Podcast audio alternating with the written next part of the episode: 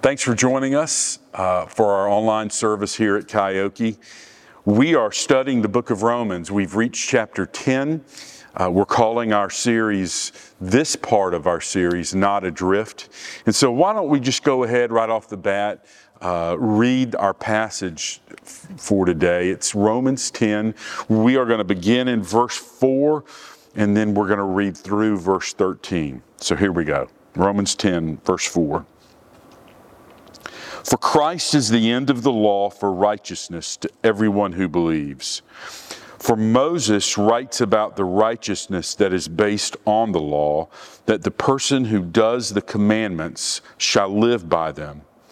But the righteousness based on faith says, Do not say in your heart, Who will ascend into heaven? That is, to bring Christ down. Or who will descend into the abyss? That is, to bring Christ up from the dead. But what does it say? The word is near you, in your mouth and in your heart. That is the word of faith that we proclaim.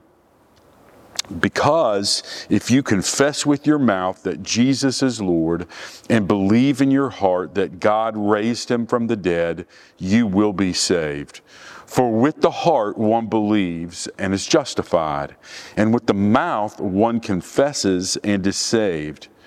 For the scripture says, Everyone who believes in him will not be put to shame. For there is no distinction between Jew and Greek, for the same Lord is Lord of all, bestowing his riches on all who call on him.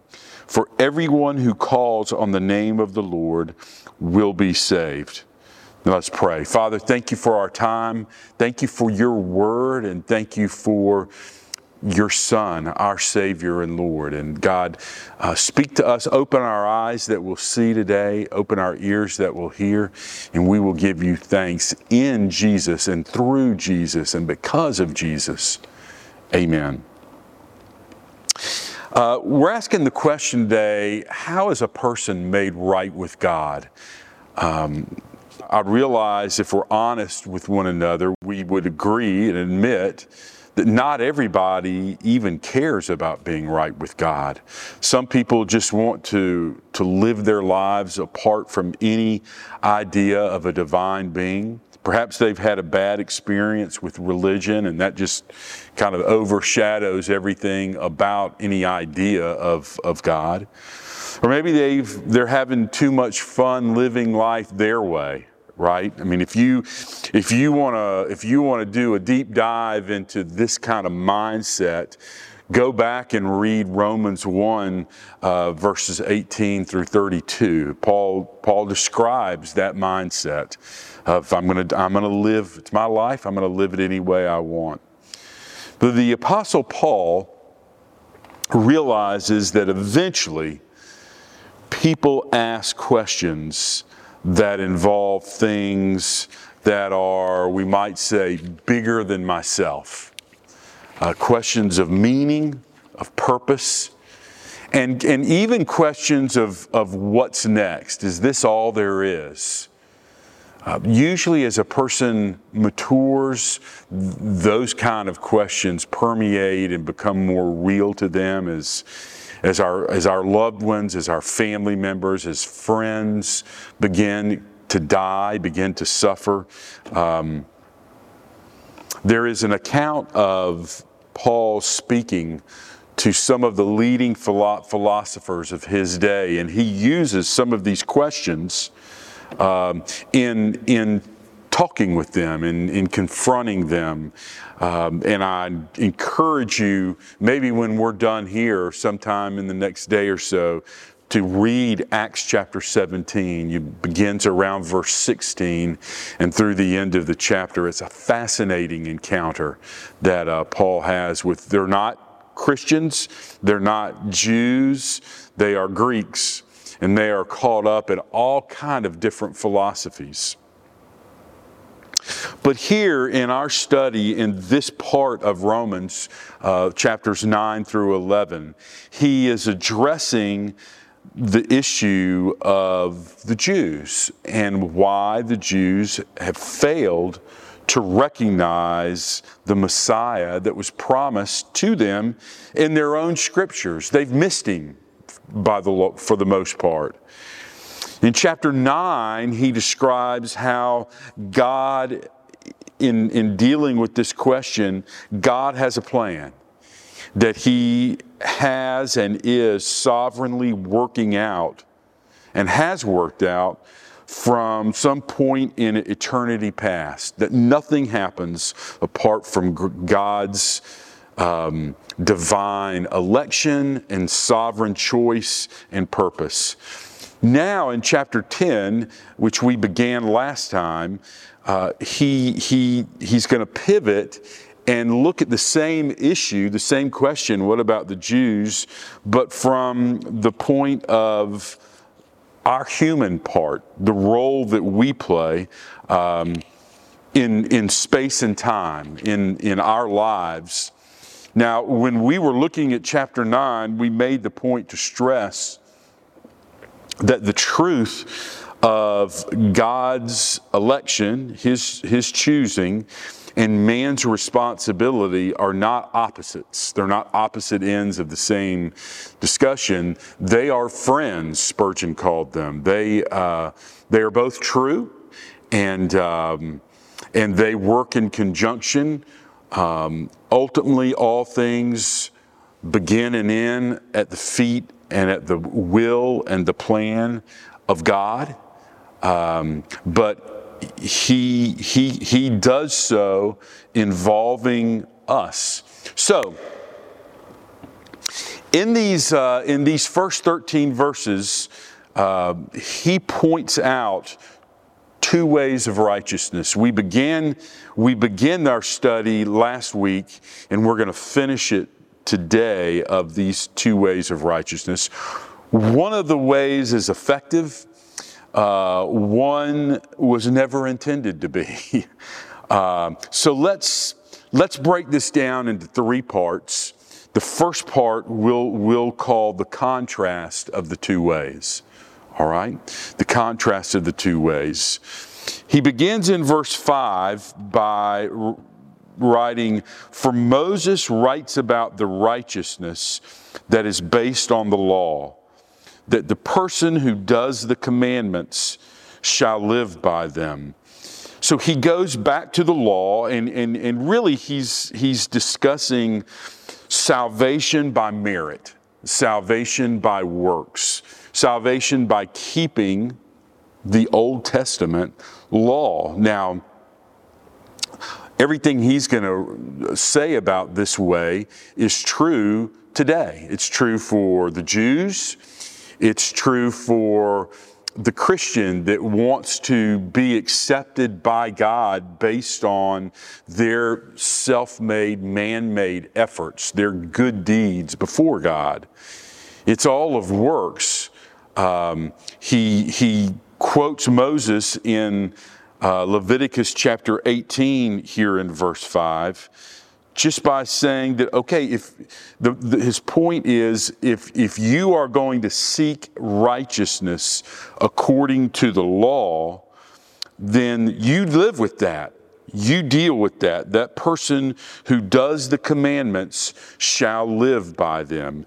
And remember we've said throughout throughout our time um, really in the, in romans is that the purpose of the law, the law which is perfect, which is holy, which is good, which is of God, but its purpose is to expose the fact that we cannot keep it, that we are sinners, that we are unable to obtain a right standing before God just by keeping the law or by being religious enough or by being good enough because we're not good enough and therefore we can't be religious enough. We, we, we can't be perfect according to God's word. So that's one way.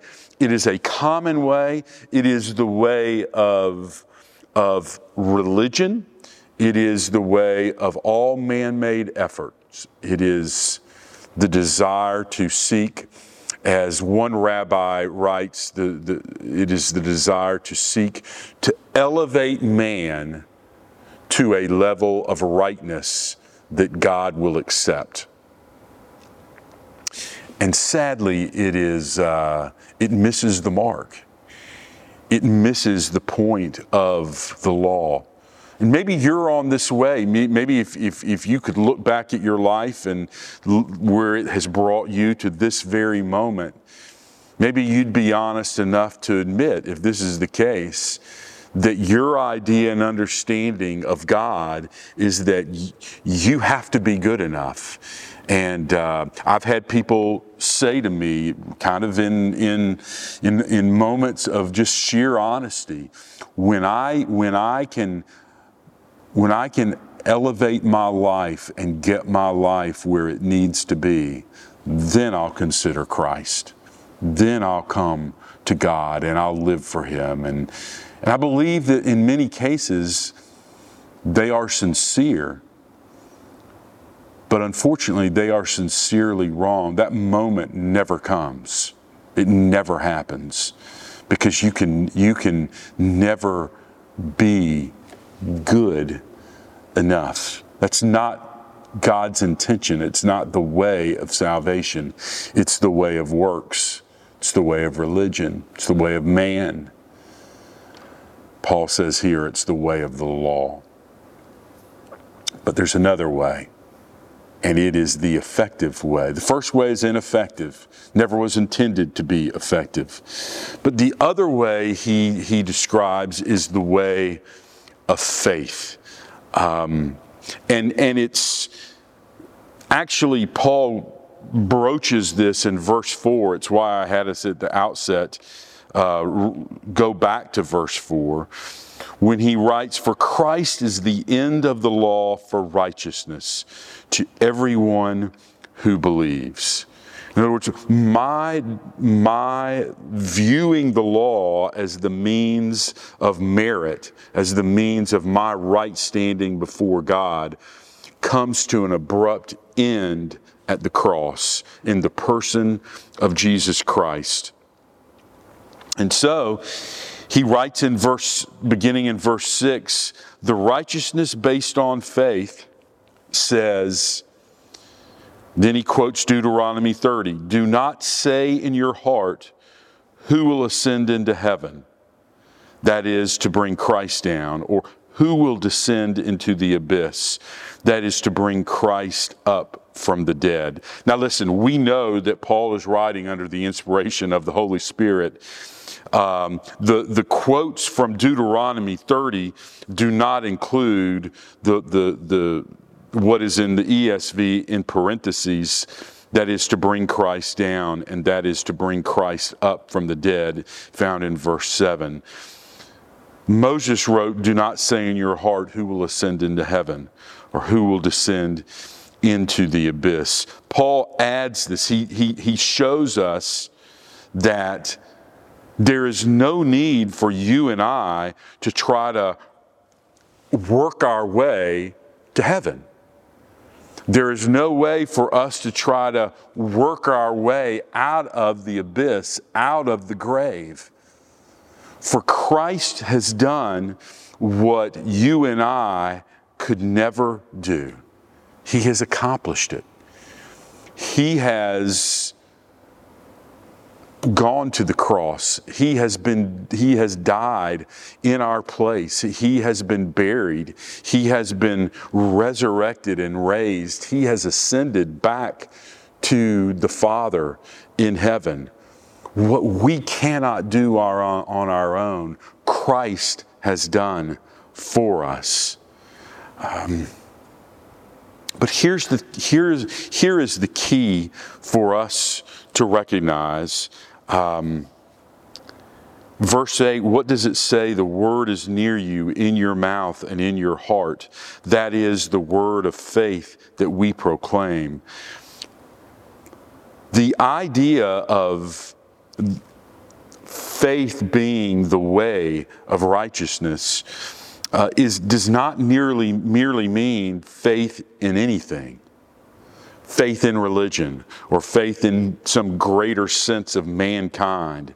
Uh, we talked last time about uh, people finding being sincere in their faith. And uh, this, this 20th, 21st century kind of convoluted notion that as long as one is sincere in what they believe, it doesn't matter what you believe as long as you mean it genuinely.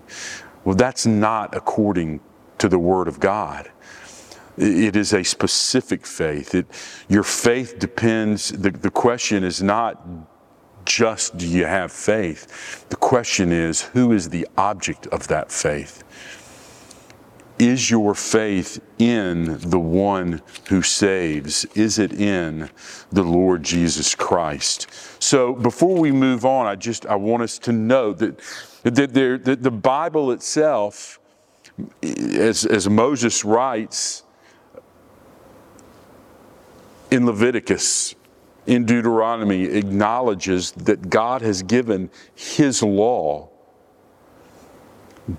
but it was given not as a means of salvation, it was given in its perfection to show and to teach that there need there there there needs to be something someone beyond self and that is Christ who is known through faith. By grace through faith are we saved. So that's the contrast of the two ways. Uh, very briefly, I, I want us to look at two other aspects of this passage. The second one is the closeness of the true way. The closeness of the true way. By closeness, we mean as opposed to going through a bunch of hoops and um, and and jumping through all kind of obstacles trying to pull ourselves up from by our own bootstraps and and and work our way to God. Paul very honestly describes to us in verse 9 and 10 because if you confess with your mouth that Jesus is Lord and believe in your heart that God raised him from the dead you will be saved. For with the heart one believes and is justified, and with the mouth one confesses and is saved. Um, the closeness of the true way is as close, is, is found in Christ. In Christ as the Lord of one's life, we have con- constantly brought back the, the, the idea, the visual of when I reach the end of Steve and say, I can't do this, God, I need you,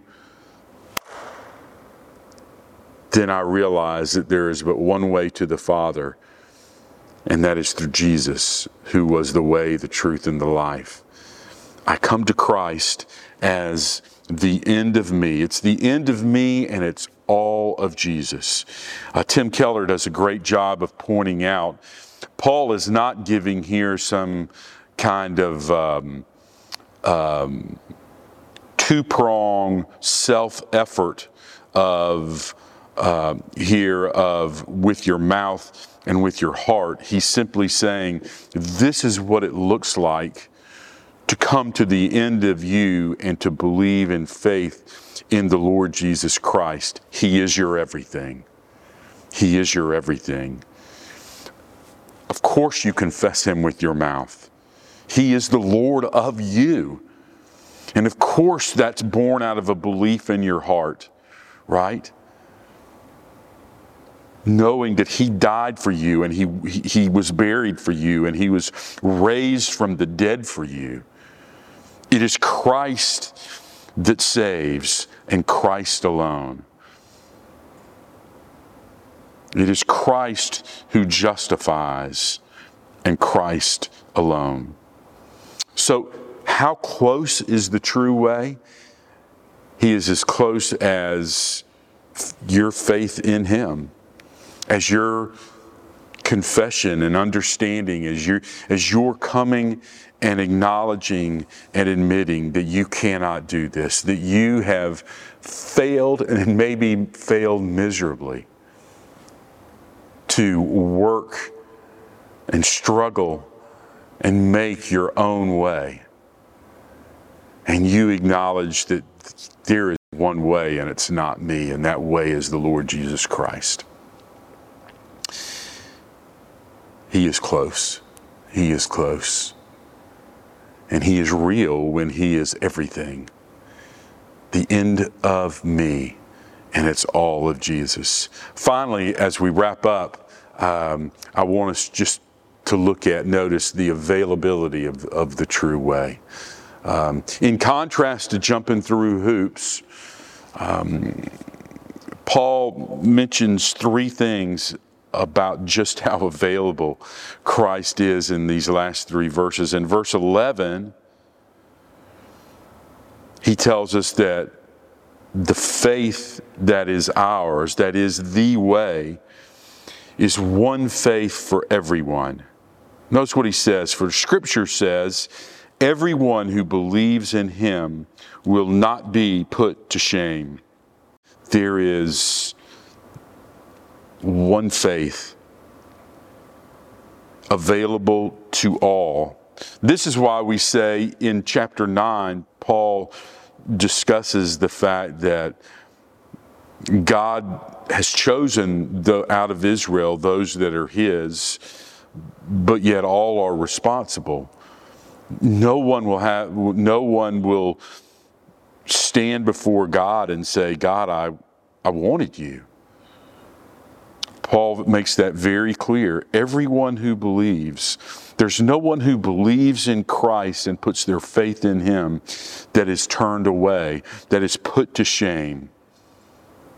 It's one faith available to all. Secondly, about this availability, there is one Lord for everyone. Verse 12 For there is no distinction between Jew and Greek for the same Lord is Lord of all, bestowing his riches on all who call on him.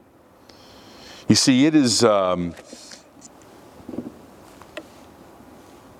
it is mistaken to believe that there is a God of the Jews and a God of the of um, of the of, of Islam and a God of Hindus and a God of uh, pick your, pick your religion, a God of Christianity.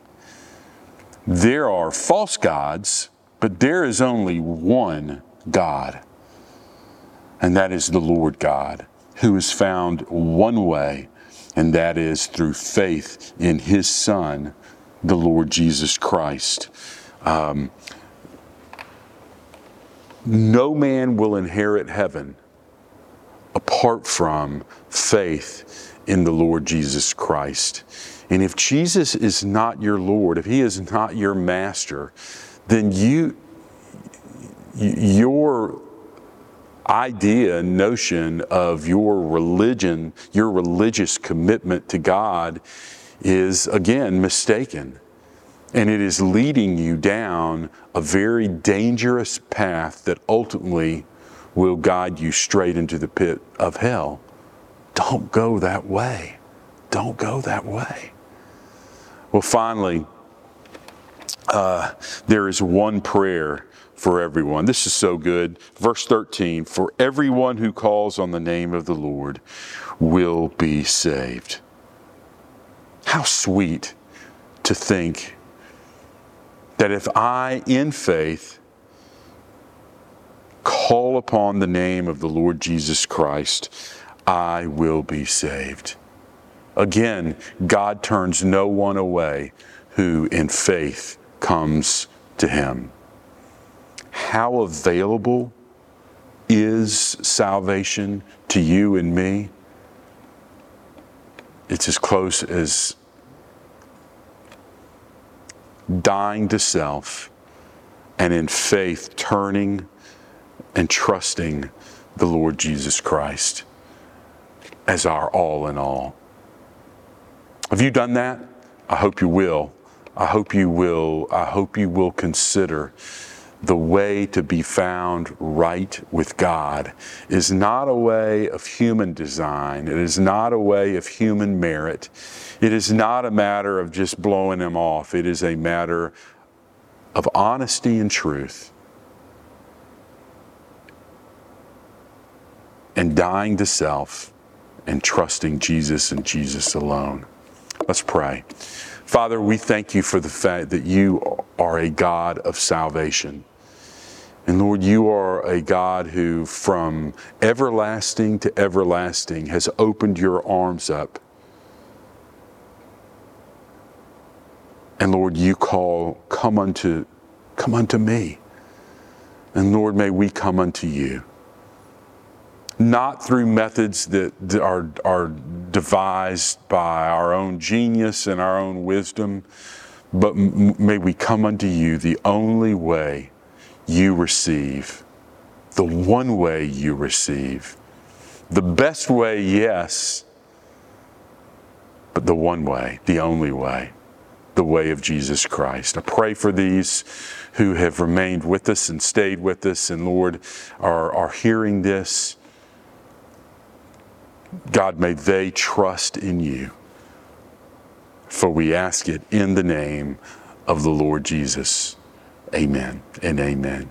Thank you for being with us. We're going to close out through a time of worship of God in song. And um, stay with us, and I look forward to seeing you next time. The Lord bless you.